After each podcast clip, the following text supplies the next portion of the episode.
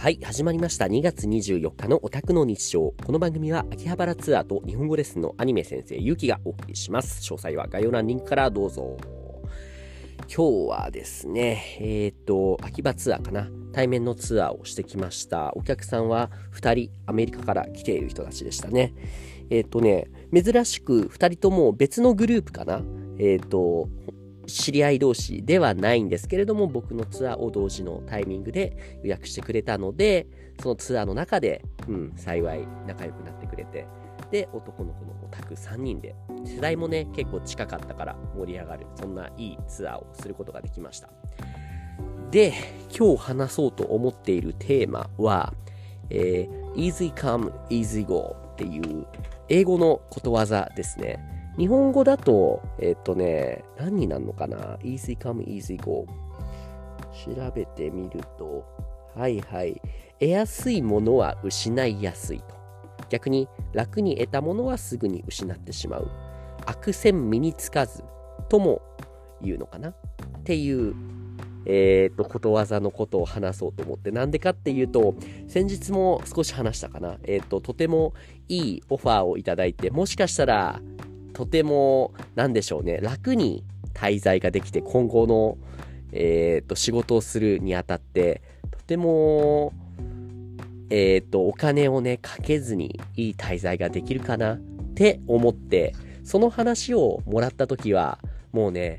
えー、二つ返事でやります、やりますって言おうと思ったんですけれども、僕のね、ちょっとした落ち度とか、あとはそのスケジュール感も考えると、案外合わなかったなと。で、残念ながらちょっと、うん、えっ、と、お話としてはマッチしなかったんですけれども、自分の落ち度もあって。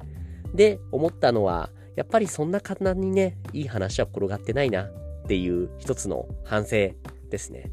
なので、まあ、ただ、今後もね、えっ、と、今回の案件と同じように、東京で滞在をできるような拠点はね、幸いにも知り合いの方々が多い、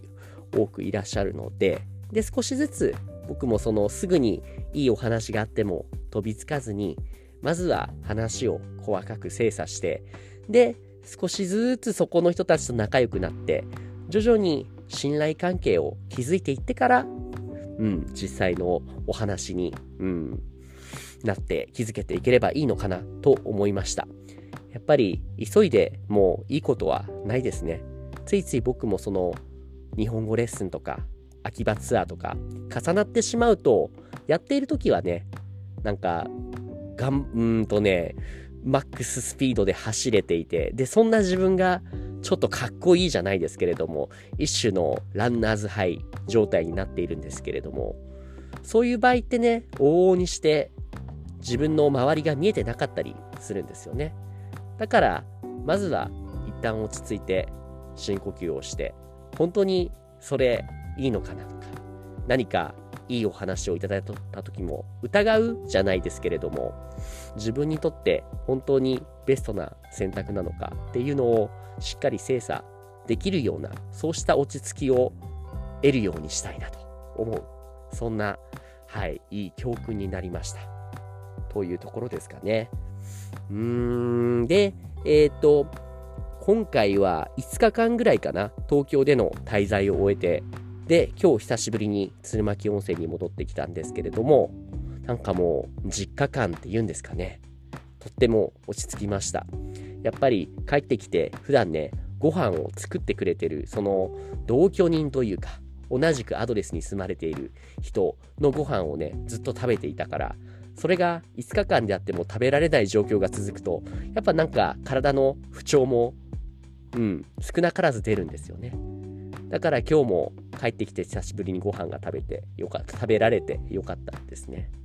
なのでねそう自分にとって落ち着く状況っていうのはねとてもありがたいものだしなかなかそうした環境っていうのはさっきも言ったように簡単に得られるものではないからうん。えっ、とまずは疑うというか少しずつ信頼関係を一歩一歩築いていくべきものなのかなって思いました。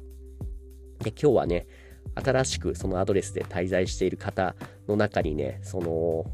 とてもね、珍しい経歴、スキルをお持ちの方がいて、2人いらっしゃったんですけども、1人は救命士っていうんですかね。その消防士であったり、救命、救その命を救うお仕事ですよね。そういう方々の、えーと、資格を取るための講師であったり、情報発信をしている人と、あともう一人が音楽のお仕事、あとプログラミングのお仕事を両立してやられてる方で、特に音楽をやってる方がね、とっても珍しい楽器を弾いていて、ハルペジって言うんですけれども、多分この聴いてる方もほとんど知らないんじゃないかな。っていうのもそのはず。日本でもそのハルペジっていう楽器を持ってる人は、なんかもうね、5人も10人もいないらしいんですよ。ものすごい珍しい楽器で。形状は、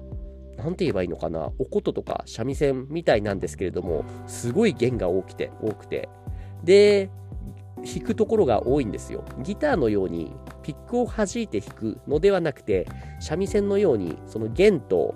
えっ、ー、と、あの、ピックっていうのかな、その合わせると音が鳴るっていう、そういう仕組みの音楽で、それを使ってね、どうやって演奏してるんだろうって不思議になるぐらい、もうアドリブでとても落ち着く音楽をね、弾いてくれて、今のちょっと、ちょっとだけすさんだ心にもね、かなりもうね、染み込んで落ち着くことができました。っていうのも相まって、ご飯と音楽の力で、そうですね、少し平穏を取り戻せました。ありがたいですね。だからこそ、そうだな、なかなか簡単にはこうした環境は得られないけれども、すでに手にしている落ち着ける環境っていうのは今後も大事にしていきたいなと。で、少しずつそうした面白い環境、コミュニティ、自分の居場所をまた増やしていければいいかなと。まあ、急がずに少しずつっていうのかな。を思い知った、そんな今日の、いや、ここ4、5日間の出来事でした。というわけで今日はここまでですかね。2月24日のの日報。ありがとうございました。おやすみなさい。